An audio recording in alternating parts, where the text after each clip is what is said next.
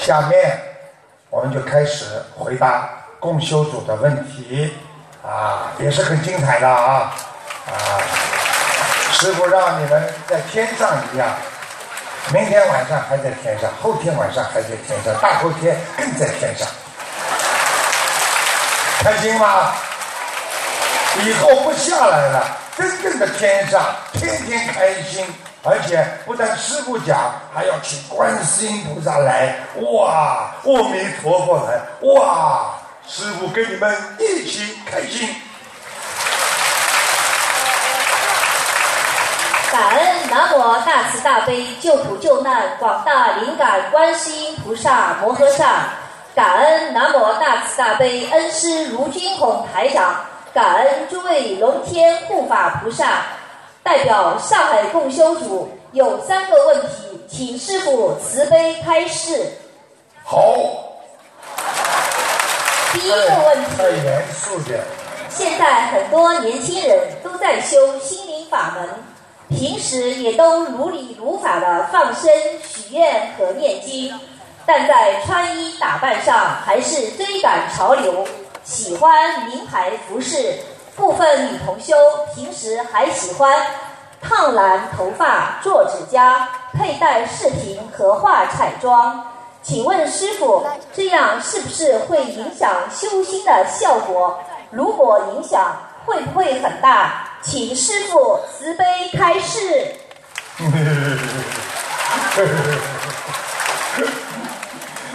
他的意思就是说，拿起经书的手，这里有。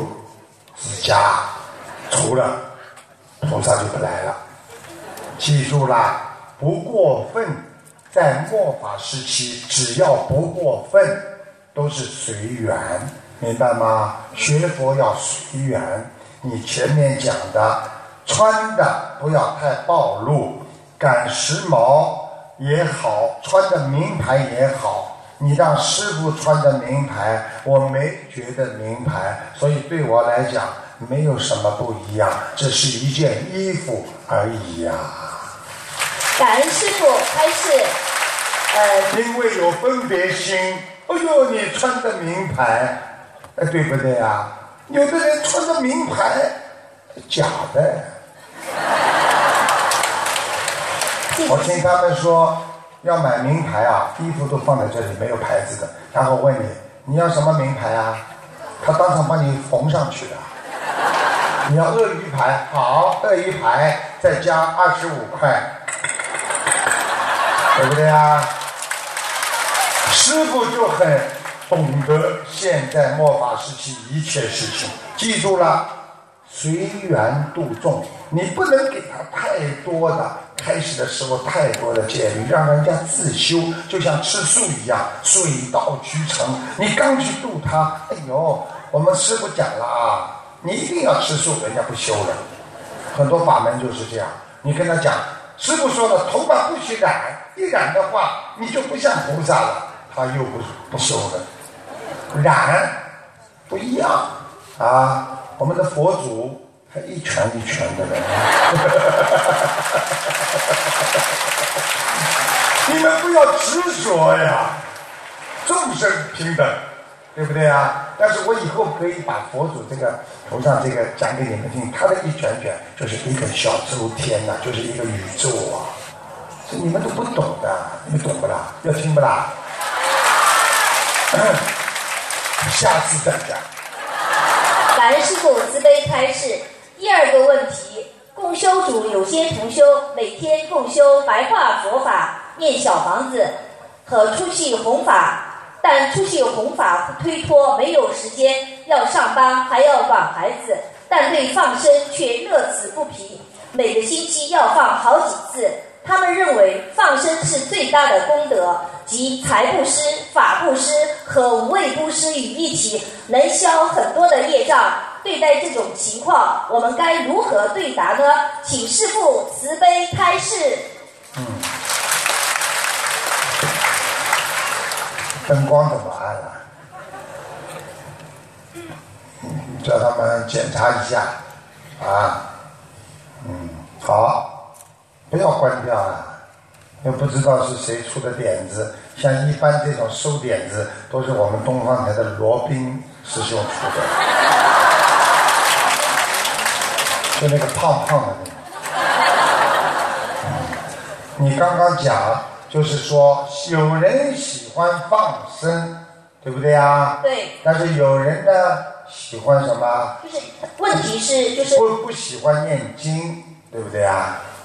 他喜欢念共修白话佛法，念小房子，但是出去弘法他会推脱，没有时间。但是他放生，他很愿意的。他觉得因为放生集财布施、法布施和无畏布施于一体。嗯。那么就是说。要记住。放生虽然是财布施、法布施、无为布施一体，但是他的功德还是不大的。如果你放很多，功德会很大；如果你放生的功德加上你念经的功德，可能功德更大。所以，任何一个偏执追求某一点，可能都会让你不能得到圆融的智慧。和学佛的包容和圆融性，听得懂了吗？感恩师父开示。那第三个问题是这样的：共修组是很多新同修成长的摇篮，但有一部分同修来共修组是有所祈求和目的的。我们如何保护好一门进京的同修们？请师父慈悲开示。嗯，那个。请你告诉我，你刚刚开始学心灵法门的时候，你有没有祈求啊？说实话，有的。那么别人到共修组来学佛，有祈求正常不正常啊？正常。正常的。好了，了解别人就是了解自己。每一个人都是先有祈求，慢慢的才会提高境界。所以，先让他们祈求，不责怪他们，让他们感受到大家对你的温暖，菩萨对你的关心。等到一定的时候，你就会让他境界慢慢的提高。这就叫自度度人。先把自己度好了，他慢慢的才会去度别人呐。感恩师父慈悲开示，我的三个问题已经问完了。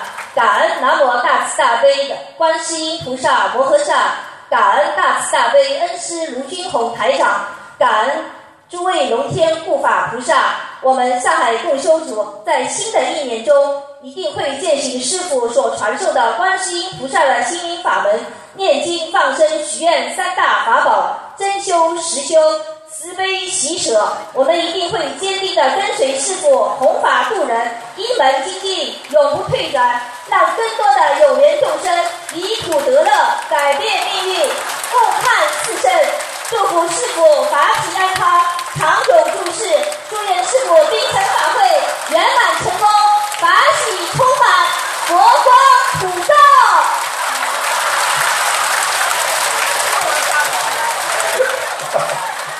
法喜充满呐，开心啊！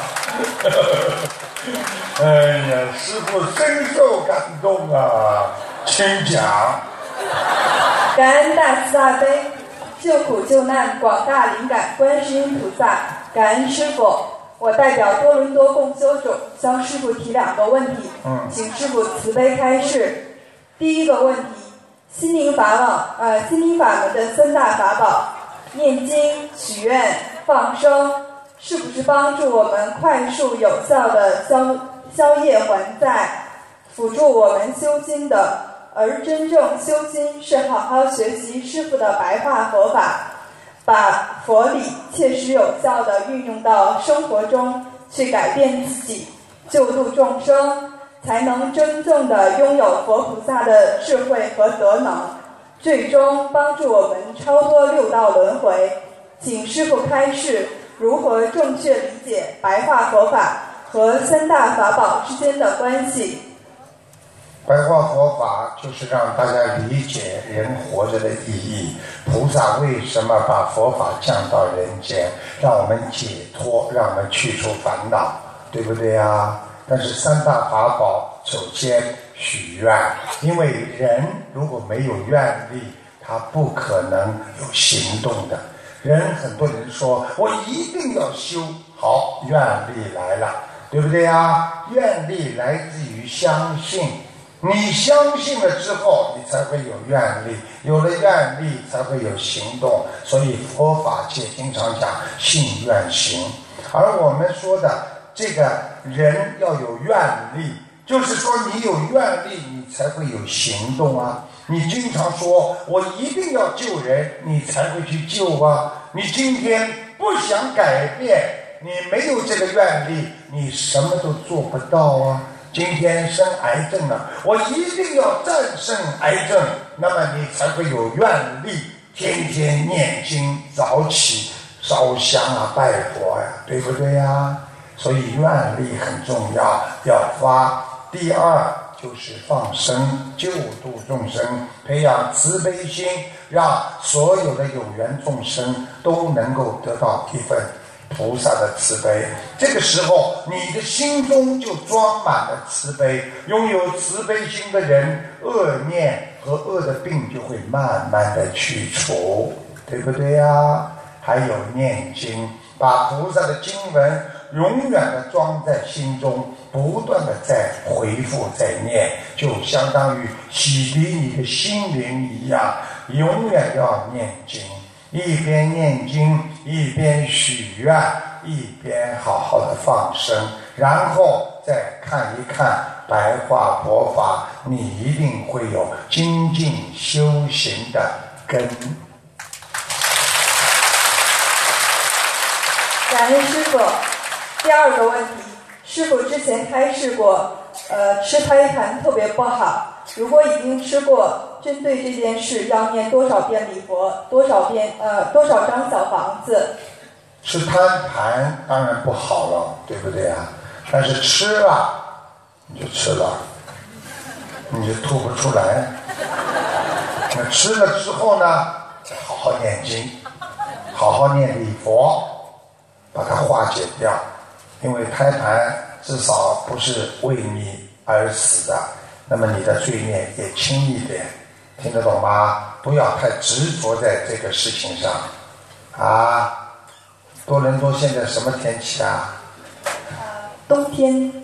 啊，冬天，嗯，那你到这里来夏天，你现在就知道了，人处在一个无常的世界当中，所以今天开心，明天可以不开心。今天这里冬天，你到这里来。阳光明媚，佛光普照啊！感恩师傅慈悲开示，我代表多伦多共修组预祝师傅冰城法会圆满成功。感恩师傅。嗯。感恩南无大慈大悲观世音菩萨，感恩师傅卢金红台长，弟子庄。弟子代表北京共修组向师傅提问三个问题，请师师傅慈悲开示。第一个问题是，师傅在白话佛法中讲到应身、报身、法身。师傅讲应身是应化在人间的身体，报身是幻化世界中的化身、幻身，又称化身。法身是经过报身和应身之后所得到的。师傅还说。报身是受报的身体，弟子理解是应身是是父母所生的肉身，而报身是由上辈子所种的因，这辈子所得的果果报所产生的灵魂和受报后的肉体的结合，而法身则是懂得了应身和报身之后，产生了智慧后的园林。不知道弟子理解的对吗？请师傅慈悲开示，完全正确。感恩师傅，一百分。会议结束之后，到门口领一瓶水。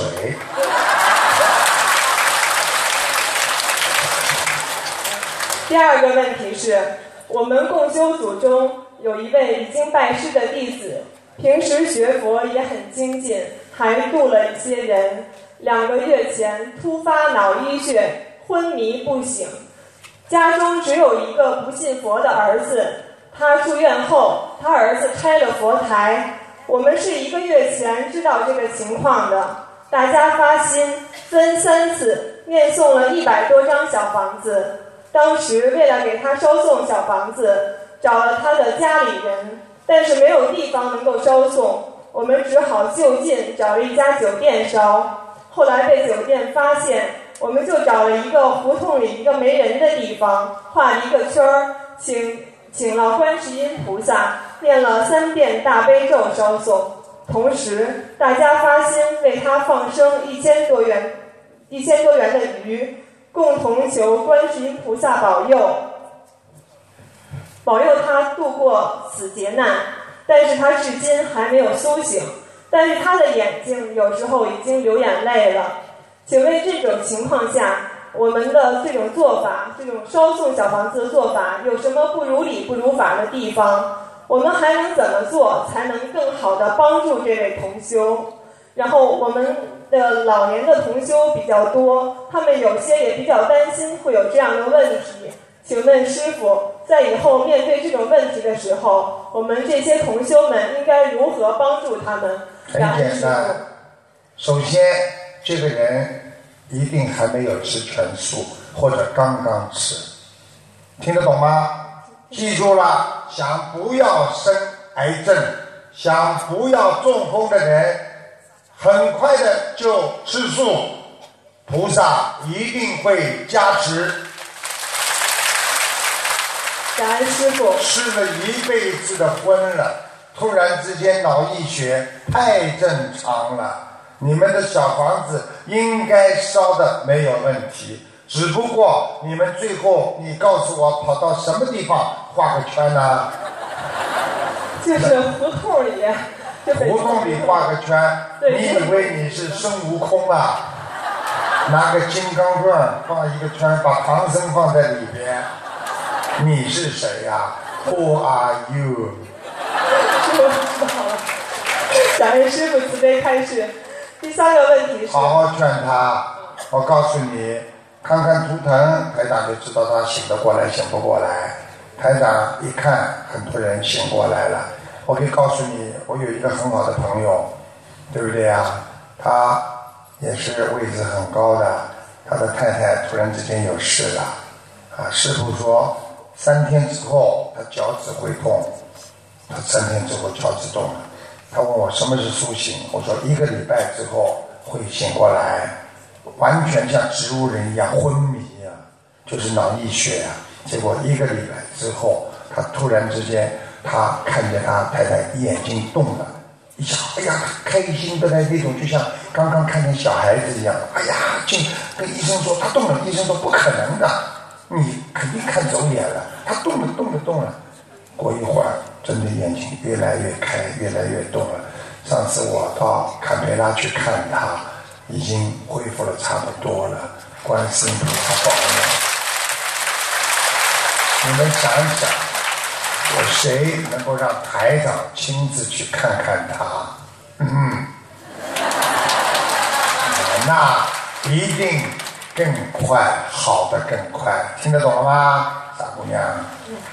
感恩师傅。第三个问题是，有同修问，我们有很多不好的念头，比如嫉妒心、贪心和嗔恨心等等。这些坏念头，除了修心和念礼佛以外，可不可以靠烧送小房子来针对性的快速消除业障？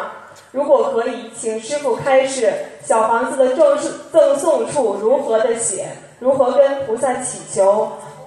祈求实际。上就是说，你这种问题就是说自己有身上的毛病，自己改不掉，不愿意下决心改。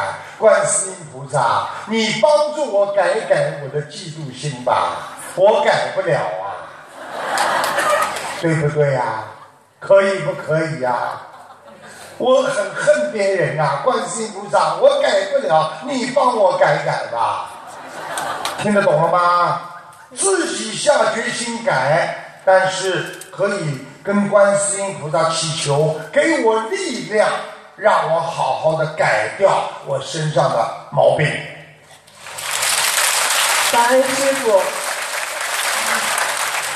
那个，感恩南无大慈大悲观世音菩萨，感恩师傅，感恩龙天护法菩萨。北京共修组一定努力修心修行，去除贪嗔痴慢疑，正信正念，学佛精进，跟随师傅回到天上的家。请南无大慈大悲观世音菩萨。大慈大悲的师父慈悲加持我们有无量无边的智慧，学好做观世音菩萨的千手千眼，救度更多的有缘众生都能登上观世音菩萨的法船。感恩师父，感恩各位同修，感恩全体义工们，谢谢大家。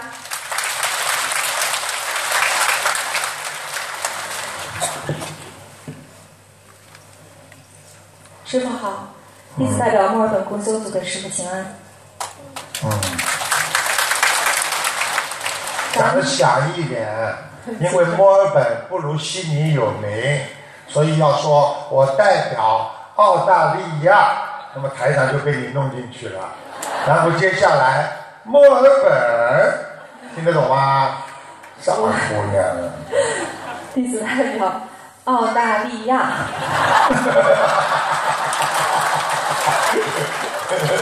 他真的来了。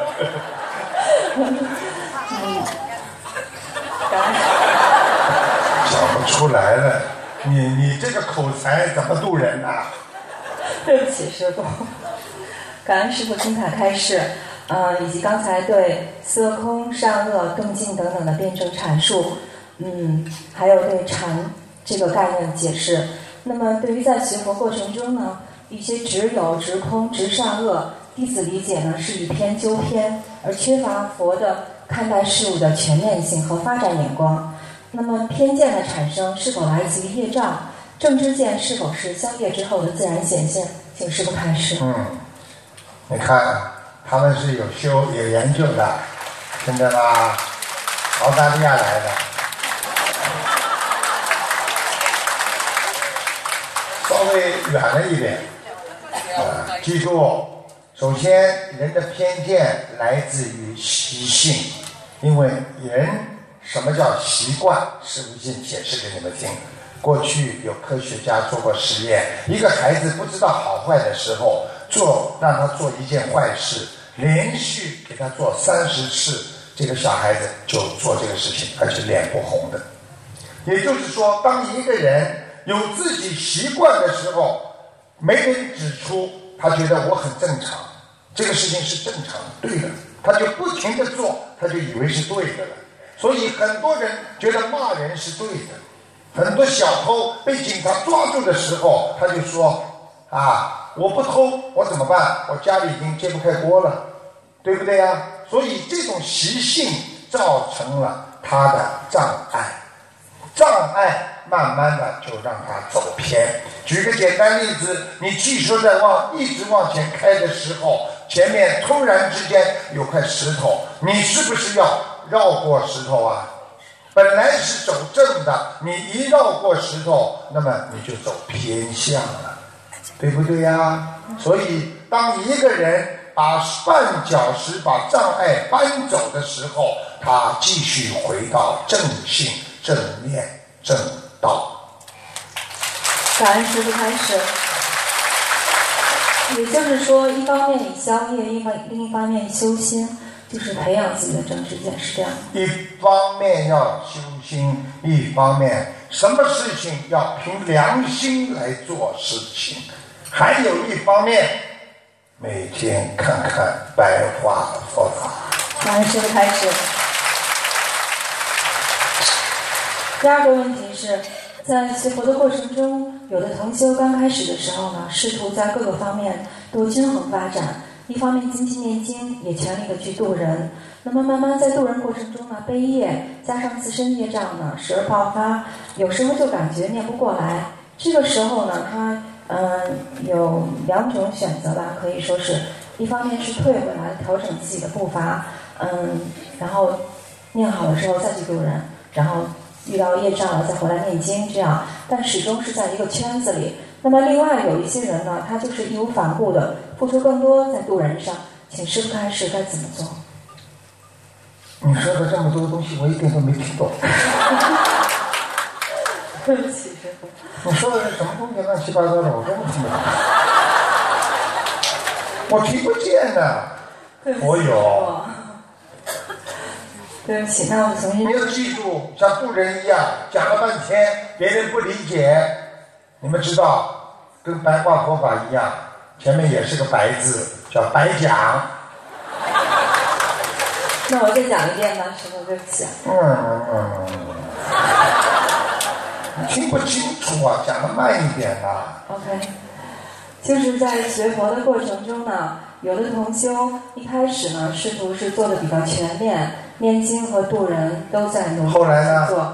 后来就是他发现，就是精力可能是不够吧，就是再加上业障爆发，那么他就可能会有一点点退缩，就是退回来。一点点退缩，后来呢？但是有一些同修，他在这个时候就选择什么？有一些同修在这个时候就选择，呃，更加精进的去渡人。有些同学就选择退退转。没有，就是选择去不顾自己的这种感受而去走出去，更加精进的渡人。嗯。嗯，请师傅开示。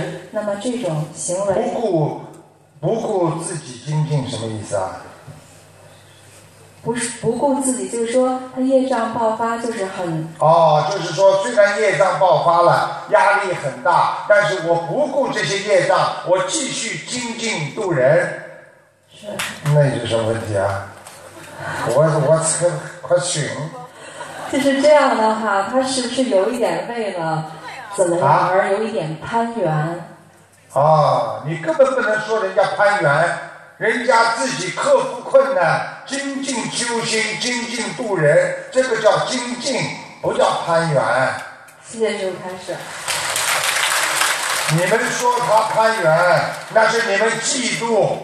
我告诉你，在哪里跌下去的人，哪里爬起来，这就是个爬起来的人；在哪里跌下去爬不起来，叫真正的失败之人。谢谢师傅开始。第三个问题是这样的：师傅常说人成即佛成，那么请师傅开示，这个人成是否也意味着履行好自己的家庭角色？有的时候感觉很艰难，到底是自己表法不好，学佛有偏，还是境界相差太远的缘故？实际上，人成即佛成，要记住，做人做得像一个人，凭良心做事。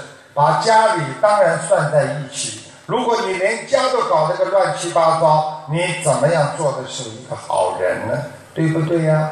菩萨在末法时期，考虑到这么多的信众，这么多的佛友需要救度，考虑到他们没有条件出家，因为你们。烦恼太多，你们斩不断人间的情丝，但是菩萨还是要救度你们，所以让你们在家成为居士修行，所以居士修行更比较困难。希望你们要懂得，有时候我们学佛做人真的很难，明白了吗？所以一定要懂得把家里的事情处理好。动之以情，晓之以理，让自己的先生，让自己的太太，让自己的孩子都能懂得佛法，圆成佛道，然后那才叫一起修，那才叫我们真正的脱离苦难，带着自己的眷属一起修，那才叫救度众生。感恩师父开始。弟子提问结束了，感恩观世音菩萨降妙法于人间，感恩恩师慈航普渡。嗯，我们墨尔本的共修组会铭记师父教诲，修十善业，行菩萨道，团结精进，弘法利生。感恩师父。放心啊，师父一定会多多关心墨尔本共修组。师父很体谅你们。感恩南无大慈大悲救苦救难广大灵感观世音菩萨，感恩十方三世一切诸佛菩萨，感恩所有护法菩萨，感恩大慈大悲的师傅。弟子代表云南共修组，请师傅开示。嗯四个问题。嗯，第一个问题，在现实生活中去渡人的时候，会遇到这样的说法：“我什么都不懂，做错了还不好，所以有些就不敢学。”请师傅开示，是不是不学佛，做错了事情就不会受到惩罚，或者是报应的就小？能用不知者无罪来理解吗？不知我我前面嗡嗡嗡的听不大清楚，我就听到不知者不怪罪。你们大家说，师傅现在考考你们，做错事情不知道有没有罪啊？好了，无意伤人，无意杀人，有没有罪啊？好了，感恩师傅。第二个问题，群里的师兄们每天晚上九点为师傅注念大悲咒。中国的九点是悉尼晚上的十几点了，这个时候正常都应该入睡了。但是因为师傅为了众生，还会有很多的工作需要继续工作。大悲咒是增强能量的经文，念了大悲咒，师傅是否会精神更好，让师傅的工作脚步停不下来？我们不想。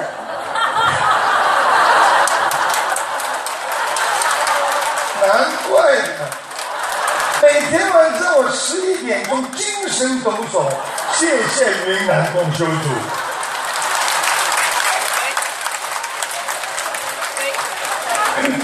谢谢，我们你放心，这种事情不怕时差的，继续念。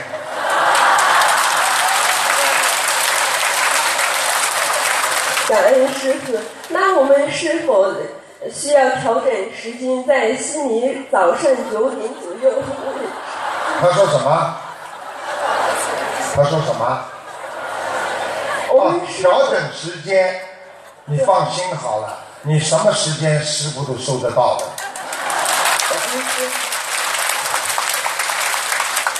怪不得呢，我听到有一个人念大悲咒，哇，能量增强很大，而且鼻子有点嗡嗡的。哦，是你啊！第三个问题，如果替别人顶小房子上的红顶，念诵人名字已经写好，有没有距离上的限制？比如说，在国内替国外的家人顶红顶，在顶的时候需需要求观世音菩萨见证我某某某为某某某带顶小房子吗？Sorry，呃，就是说，就是说，在国内的家人想给国外的亲属念经，对，就是清明已经念诵过去了念诵人已经写好，什么什么念诵人已经写好了，然后呢没？有距离上的性质？什么叫什么？有没有距离上的性质？哦，你们知道吗？过去年代呢叫原子时代，现在呢已经转换成光子时代了。所以光比原子时代不知道要快几十万个那个我们说啊那个光速。所以现在千万你不要担心，只要你有意念存在，它会通过光速一样，很快的就传导到别人的心里了。所以现在的人为什么越来越敏感？心里刚刚想，哎，这个人很讨厌，马上对方就能感应出来。啊，我告诉你，现在的老婆跟老公也是的，个个都非常的敏感。你对他好，对他不好，他一个感觉就清楚了。听得懂了吗？所以你用不着担心，只管念，不管他在哪里，哪怕在埃埃塞俄比亚，照样收得到。感恩师傅。第四个问题，有的新同修才开始念经修行，就遇到了很重的伪云，家什么叫伪云啊？呃，就是家人的反对，啊还有自己或孩子生了恶病，经询问秘书处需要很多小房子，这时有同修呼吁同修们助云小房子给这位新同修，但是经过了解，发现这个新同修由于自身经济条件不好，家中委员太重而不敢发大愿。因怕条件有限做不到而违愿，同修们什么叫恶鬼命啊？违愿，哦，违愿，我看到恶鬼命啊。同修们同时又担心大家的助缘会让新同修产生依赖外力而不不知向内求的情况，请师傅开示。对于这种情况的新同修，我们应该怎样如理如法的帮助他？首先应该如理如法的帮助他，如理如法，最主要就是鼓励他，给他增强信心，听得懂吗？以身说法，说自己怎么样学佛的，对不对呀？怎么样精进的，啊，好好的去帮助他，跟他讲，让他念，让他坚持。因为你告诉他，天上的菩萨一定是有的，地下的灵鬼魂也是一定有的，所以我们不能骗天骗地，要诚心诚意念。所以不是说我为了有求而有所求，为了无求而求，这样你就求得更快更好，这就是如理如法。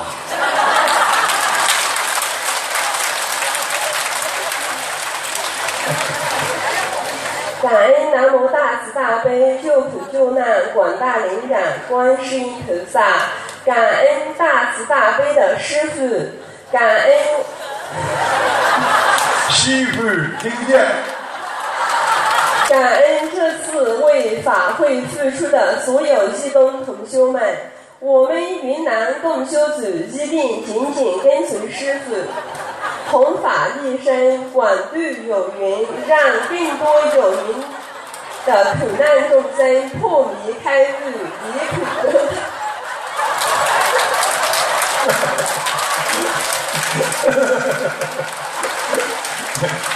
我师父法喜充满，我感觉到我们现在就在天上一样。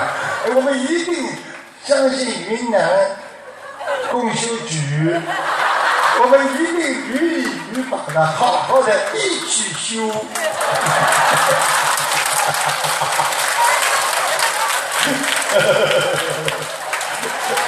感恩大家，我们云南共修组的问题问完了，祝师傅法体安康，法会圆满结束。师傅一定保护好身体，如西湖。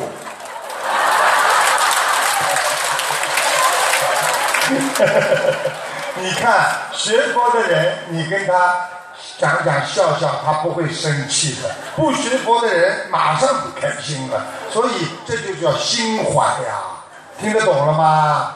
被人家讲讲开心啊，你能让几千人开心，你就是一个开心果呀。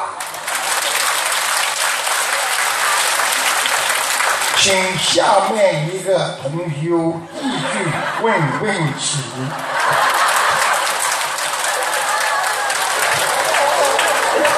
师傅，我又要让你法喜充满，我打嗝了。他说什么？我们都是来自五湖四海，共同为学佛变成一家人了。请你不要用方言讲，你要用不懂话讲。感恩南无大慈大悲救苦救难广大灵感的观世音菩萨，感恩大恩大德嗯舍命弘法的恩师卢军宏台长，啊、感恩呃感恩南无龙天护法。嗯。你们以为啊，在天上啊，我告诉你啊，菩萨开玩笑也是这样，开心的不得了的，真的天上很开心的。绝对的。你们看每个菩萨都有个性的，你们看看弥勒佛笑佛笑的嘞，他们啊，我告诉你，讲出笑话比我们还开心。所以你自己说下你们。谢谢师傅。然后呃，弟子代表美国西雅图共修组问三个问题。嗯。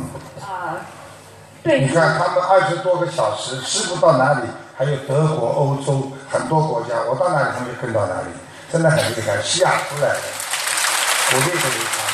师傅，我是呃美国首都华盛顿 D.C. 过来的，我是帮西雅图公修组问问题，他们的组长你是华盛顿的？嗯，华盛顿 D.C. 啊。啊，对金钱里的孽障该如何理解？比如逢年过节，外公外婆会给外孙红包。啊，一年下来也能积累个几千上万元。父母把这些钱用都用来给外孙放生了，祈求消除外孙的业障。东方台的回复是这样做很好。有些资深的师兄提示，金钱有无数的孽障，这样做会有损小孩的慧命，应该把红包拿来给外公外婆放生做功德。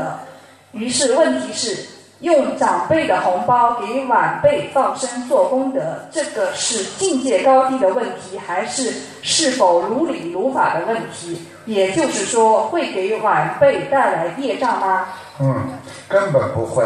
记住，长辈给他的红包一点点，而且不一定他的爸爸妈妈这个钱就是来的阴的不好的钱，所以完全没有关系的。积少成多，这些钱，孩子这么小，他能够懂得放生，这是功德无量，而且他的爷爷奶奶都有功德呀。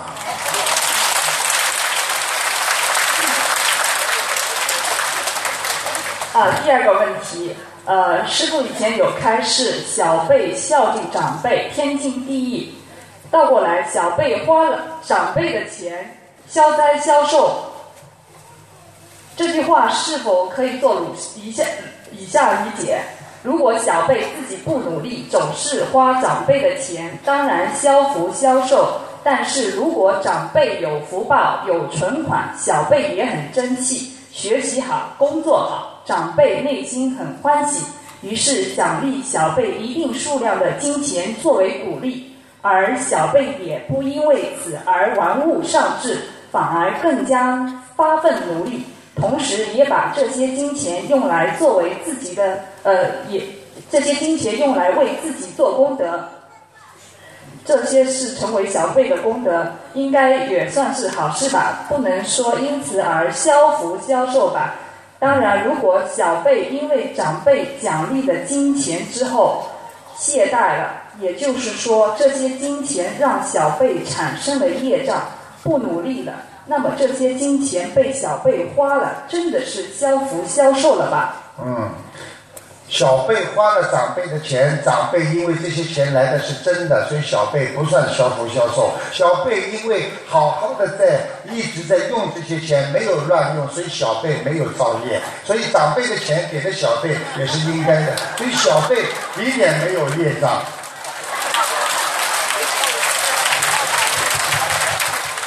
他在讲绕口令。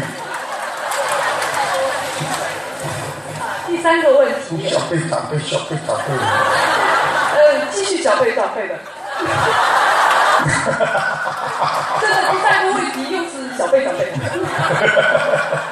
问题是谁？第三个问题，长辈给晚辈留下。美国来的时差还没倒过来，请大家多多原谅。嗯，对不起，师傅。啊，第三个问题，长辈给晚辈留下来的物质遗产，是否可以拿来给晚辈做功德？是否会给晚辈带来业障？还是只能拿来给长辈做功德为好？这是已经长辈已经走了。对，物质遗产。啊，这个问题就是说。如果长辈已经走了，所以长辈留下了很多遗产给小辈，那么小辈呢能不能用？所以小辈呢当然可以用，但是小辈用这些钱是阴钱，所以很容易出事。所以每一个人如果用阴钱都会出事。所以为什么很多人用遗产就会打官司？所以阴的钱不能用。小辈最好给长辈就放生许愿，长辈最好，因为已经把这些钱留下来了，给了小辈当之无愧，小辈可以拿，但是小辈必须拿来做功德，因为长辈会越升越高，小辈越放得多，长辈升得越高，小辈越做多，长辈升得越高。谢谢师傅。明白？听了听了。你们以为学佛这么 boring 啊，这么没劲啊？学佛越学越开心，学佛家庭圆满，生活圆满，活得开心，那才叫真正的快乐佛。谢谢师傅，谢谢关我。倒很想再听听你，还有什么问题吗？小贝、长辈、长辈、小贝，呃，没有了，没有了。好，请小贝下台。谢谢师傅。有没有结束语啊？结束语有吗？呃，下头公叔叔没写，啊，没写。我就祝师傅身体安康，早点来我们华盛顿 DC 开法会。谢谢师傅。感恩南无大慈大悲观世音菩萨，感恩南无大慈大悲万无利众生的师傅。我代表安徽共修组有两个问题，请师傅慈悲开示。嗯，第一个问题是，缘分很奇妙。我们现在学习心灵法门，和师傅有很深的缘分。有很多同修原来修其他法门，后来也学心灵法门；也有同修一开始就学习心灵法门，后来转转法门了。请问师傅，怎样才知道我们最终的缘分呢？那这个法门最终的缘分是不是最有利于我们修心修行呢？我想问你一句话，比方说我们过去看医生，对不对啊？比方说我们身体不好，看很多医生，那么这个医生也看，那个医生也看，医生看了，帮他病也好过，对不对啊？那么这么多的医生，他就选择了，我现在的病是看哪个医生好呢？所有的医生都是为了把我身体救好啊。那么哪个医生我觉得最喜欢看呢？哪个医生我觉得他看着我最舒服呢？那么就是哪个医生跟他的缘分。如果心灵法门让他看的最欢喜、最法喜、最开心，那么我就是学心灵法门。学心灵法门并不代表其他的医生都是不好，并不代表其他的法门都不好。法门都是好的，殊途同归，都是让人精进、让人开智慧、让人回到天上的路。但是选择哪一条路，那是就是你自己选择一个最好的法门。选择哪一个最适合你的一生，就是选择一条最近的回天之路。白师父慈悲开始。第二个问题，关于放生，有同修发心组织放生，从统计数量、定鱼、买鱼到放生地点，一直到结束，同修不接触钱，都是每人自己把钱给于老板。有人说师傅说不如理如法，五年后会得血液病，请问师傅是真的吗？为什么？我什么时候讲过啊？跟于老板我讲过了。我要么讲过于老板会得血液病，因为他还在卖鱼，很难讲。我们放生的人把钱给于老板，易如法了，又不是你们自己拿，对不对？拿了再给他，说不定里面有一点点敛财的情况呢。如果你直接给于老板，敛财也是于老板的，跟你们有什么关系啊？怎么可能会得癌症啊？放心啦，不会死的。谢谢师傅。我的问题问完了，感恩大慈大悲观世音菩萨，感恩师傅，感恩来自世界各地的义工们，特别感恩马来西亚的所有义工，感恩大家。嗯，真的要好好感恩马来西亚的义工，真的非常好。嗯。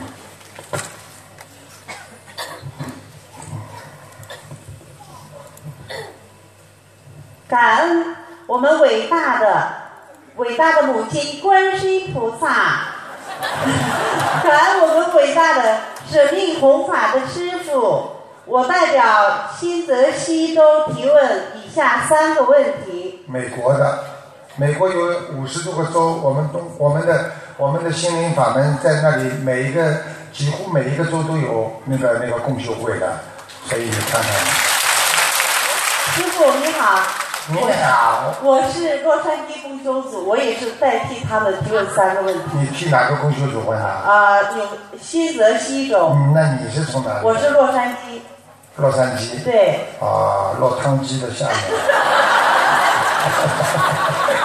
第一个问题是，如果一个人的身体健康，但偶尔经常难以入睡，只在心情正常、没有忧虑的情况下难以入睡，请问师傅，这种经常、偶尔的难以入睡时的情形，是不是因为有灵性在身上导致的？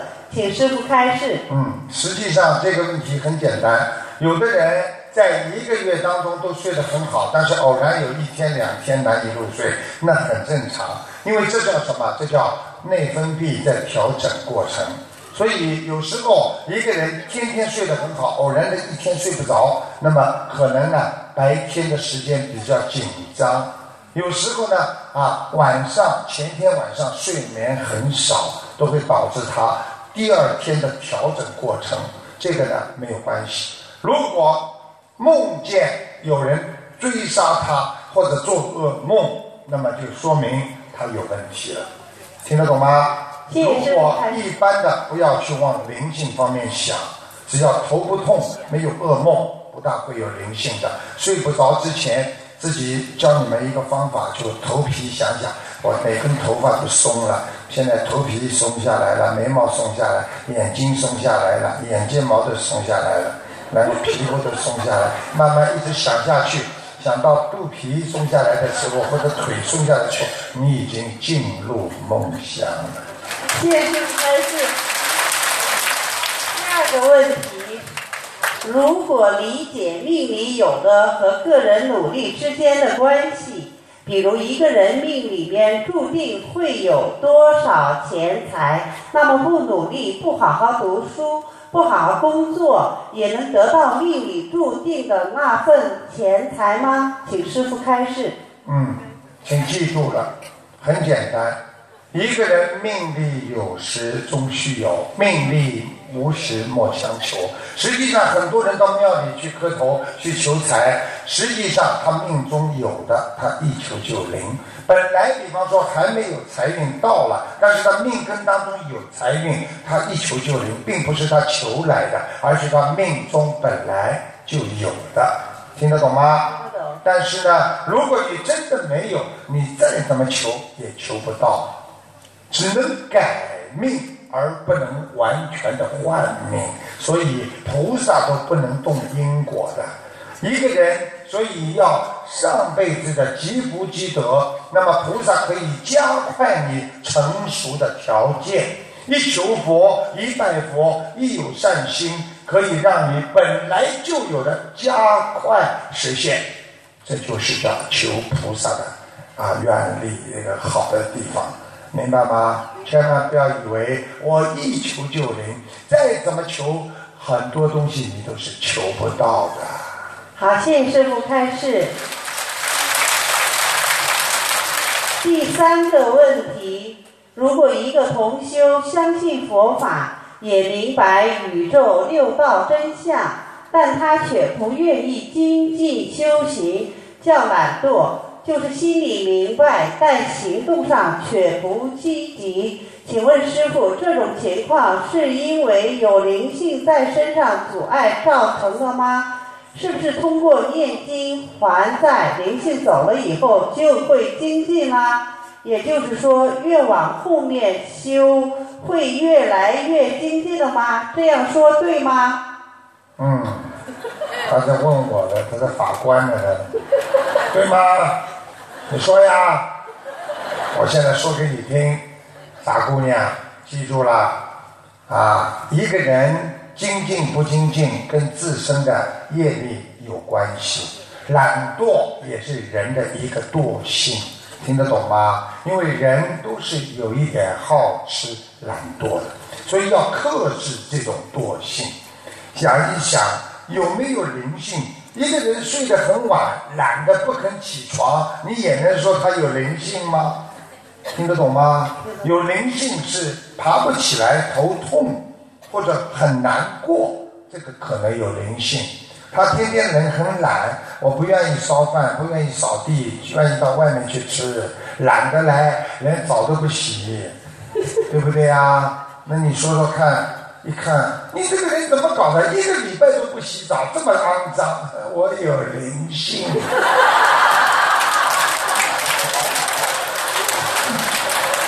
请问落汤鸡哦对，洛杉矶的佛友，师傅讲的对不对呀？对，师傅，谢谢师傅开示。刚才我代表纽泽西问的三个问题已经问完，现在呢，因为我本人是洛杉矶心灵法门共修组的同修，我们的观音堂呢已经建立，我们洛杉矶的同修呢，现在大家团结一致，齐心协力，努力弘法。救度有缘众生，等待师傅的来临。嗯，他们很努力呀、他们现在洛杉矶的心灵法门的佛友多的不得了啊！旧金山上次也是很厉害，所以师傅很开心啊，准备到你们洛康呃洛杉矶来一次。所以呢，我呢本人又非常的激动，我们我就代表我们洛杉矶的同修嘛，非常感恩师傅，还有感恩我们伟大母亲观世音菩萨给我们这次机会，我们绝对不会辜负师傅对我们的期望，会团结一致，努力做到最好，等到师傅的来临。谢谢。感恩师傅，感恩观世音菩萨，感恩在座的同修们，大家好，谢师傅开始。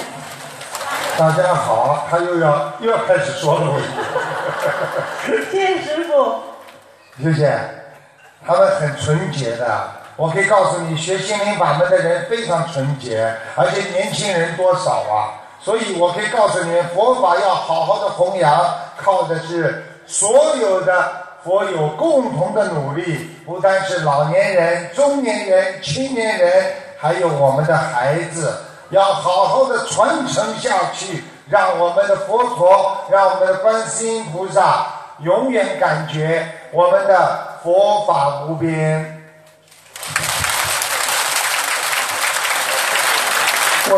没了？呃，感恩师傅，今晚的共修组问问题问完了，有一位急诊求救，感恩师傅。感恩南无大慈大悲救苦救难广大灵感观世音菩萨广观萨，感恩大慈大悲师傅卢军红台长，求师傅慈悲开示，帮助看一下我家先生七六年属龙的脑角质瘤加癫痫，在从嗯上海到马来西亚的路上一直头痛不止。嗯，他几几年属什么？七六年属龙，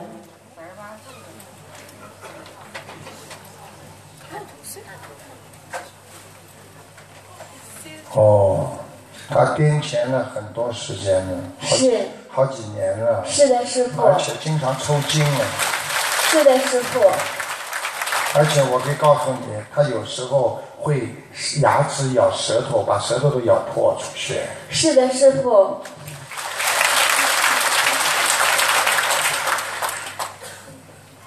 他脑子上这颗瘤啊也不小啊，听得懂吗？听得懂师傅。嗯。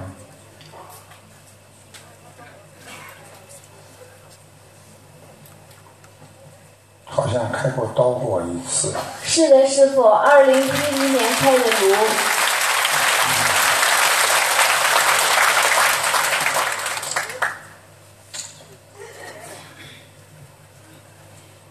现在呢，嗯，是自己本人还是算蛮清楚的，压迫了他脑神经，听得懂吗？听得懂所以他经常会有一种抽泣的行为，就是抽筋啊。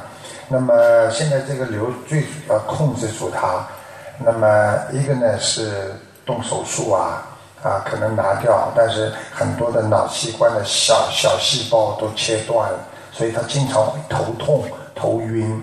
他一头痛、头晕，他会呕吐。感恩师傅，是的。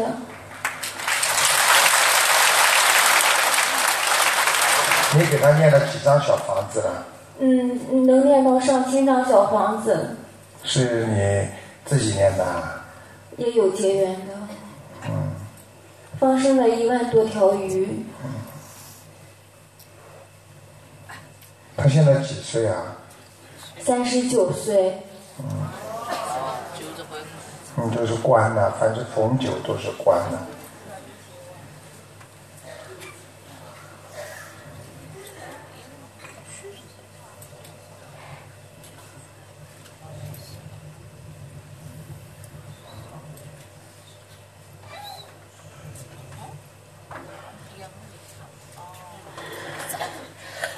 他好像有一个兄弟啊，有一个兄弟，就是他妈妈在生他之前也不知道之后，有一个流产的一个兄弟过世了，老在他身上。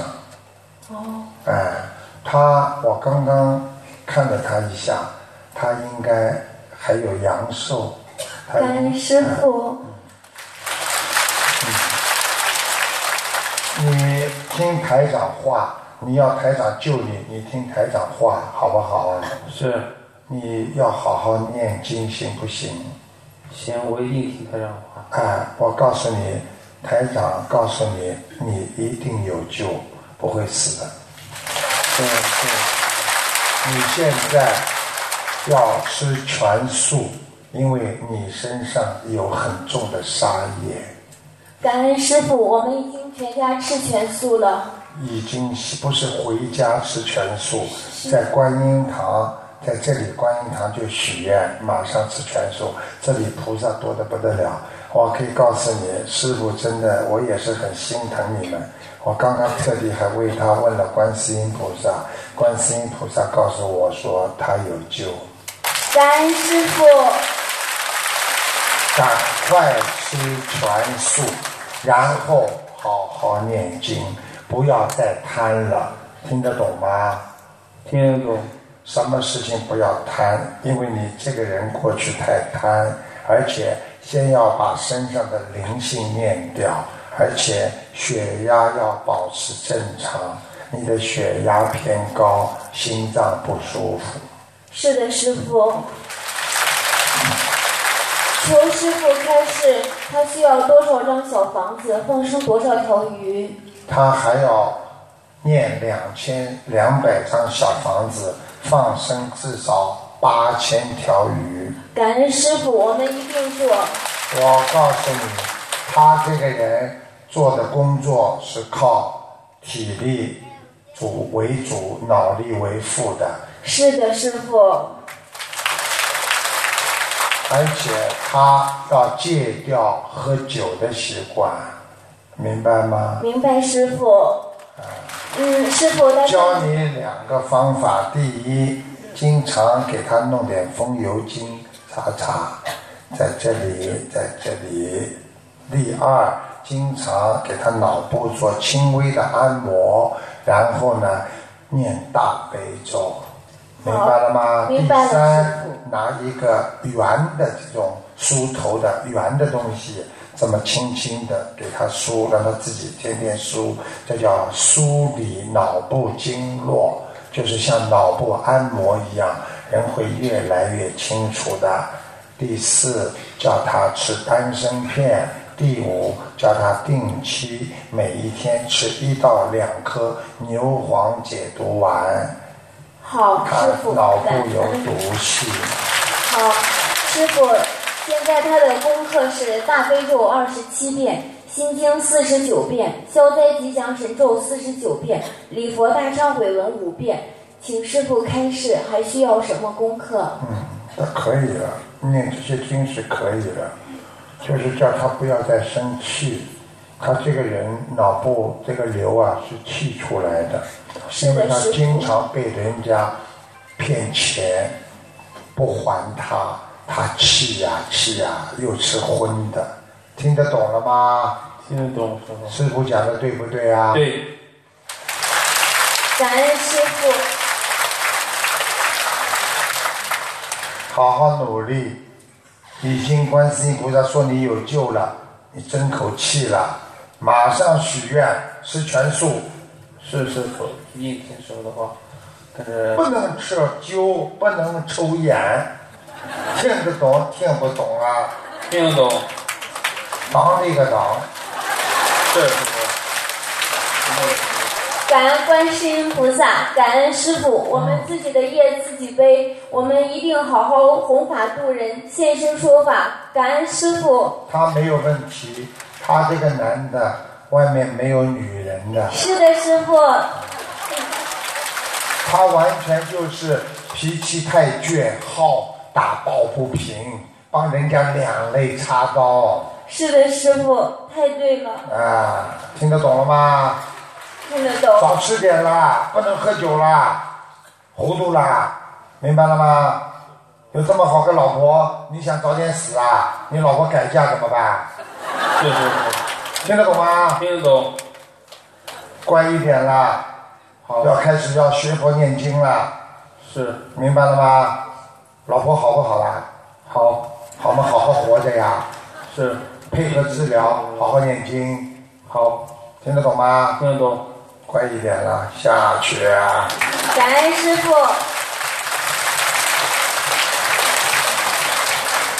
你们大家看见了吗？师傅就是这么救人的。我有时候一天可以看几十个，最早的时候我一天看三四十个这么救别人的。我可以告诉你们，你们一定要好好的相信观世音菩萨。你们记住，明天台长还要收弟子，也是很累，很多很多弟子啊，晚上还要给你们像这么开示。你们好好的相信观世音菩萨，好好念经。这两天像活在天上一样，你看看，以后我们在天上用不着回家，自己还要换火车，换什么车的，对不对啊？啊，你们在这里，待会儿一上楼就到家了。大家在一起，像菩萨一样，都是学佛人，根本不要担心谁好谁坏，谁会骗谁的。所以好好修。师傅告诉你们，佛缘一线牵呐、慈悲在心怀啊。好好的努力啊！你们一定要精修寻修啊！台长辛苦才会真正的放心啊！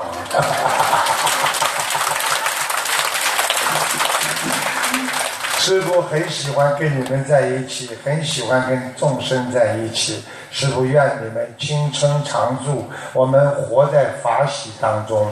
当年济公活佛在人间就是这么走走笑笑的救度全世界，救度各种各样有缘众生的。师傅也愿意跟你们一道开开心心弘法，欢欢乐乐上天。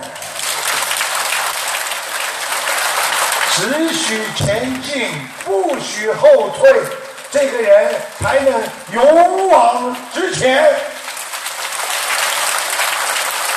记住了，每天晚上十一点钟的时候，你们打电话给师傅，师傅是精力充沛。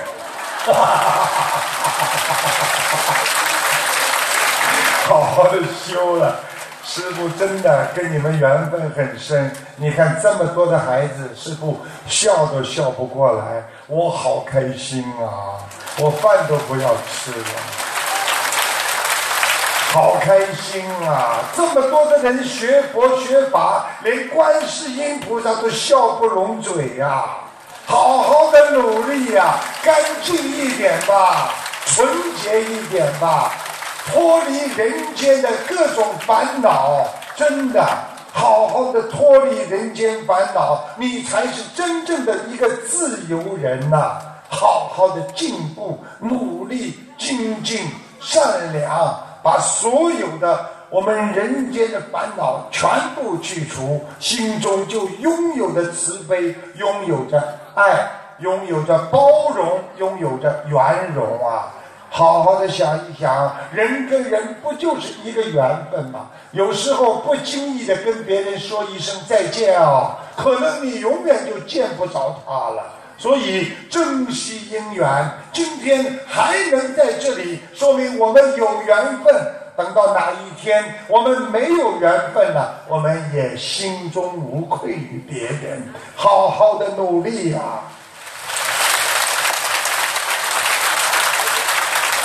有缘的时候珍惜缘分，不要等到无缘的时候才来忏悔难过。每一个人全部要放下自己，要包容别人，要谦虚，因为五十年后我们都是一家人呐。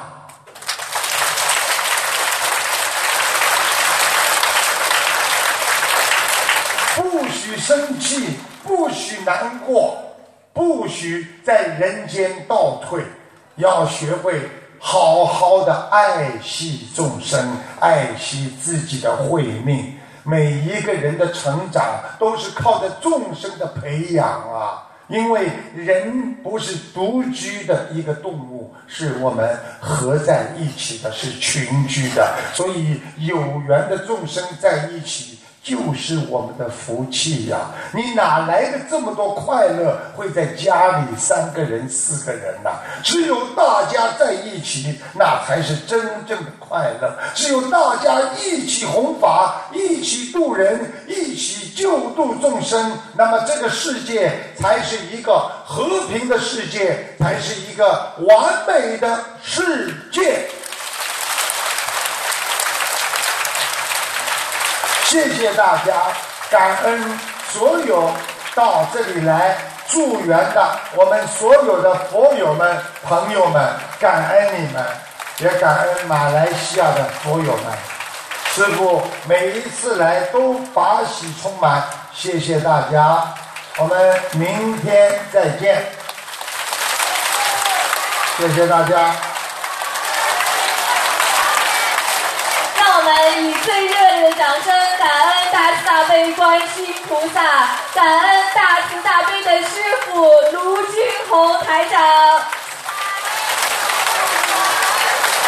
感谢大家参加本次卢军宏台长世界佛友见面会。本次见面会圆满结束，祝大家学佛精进，法喜充满。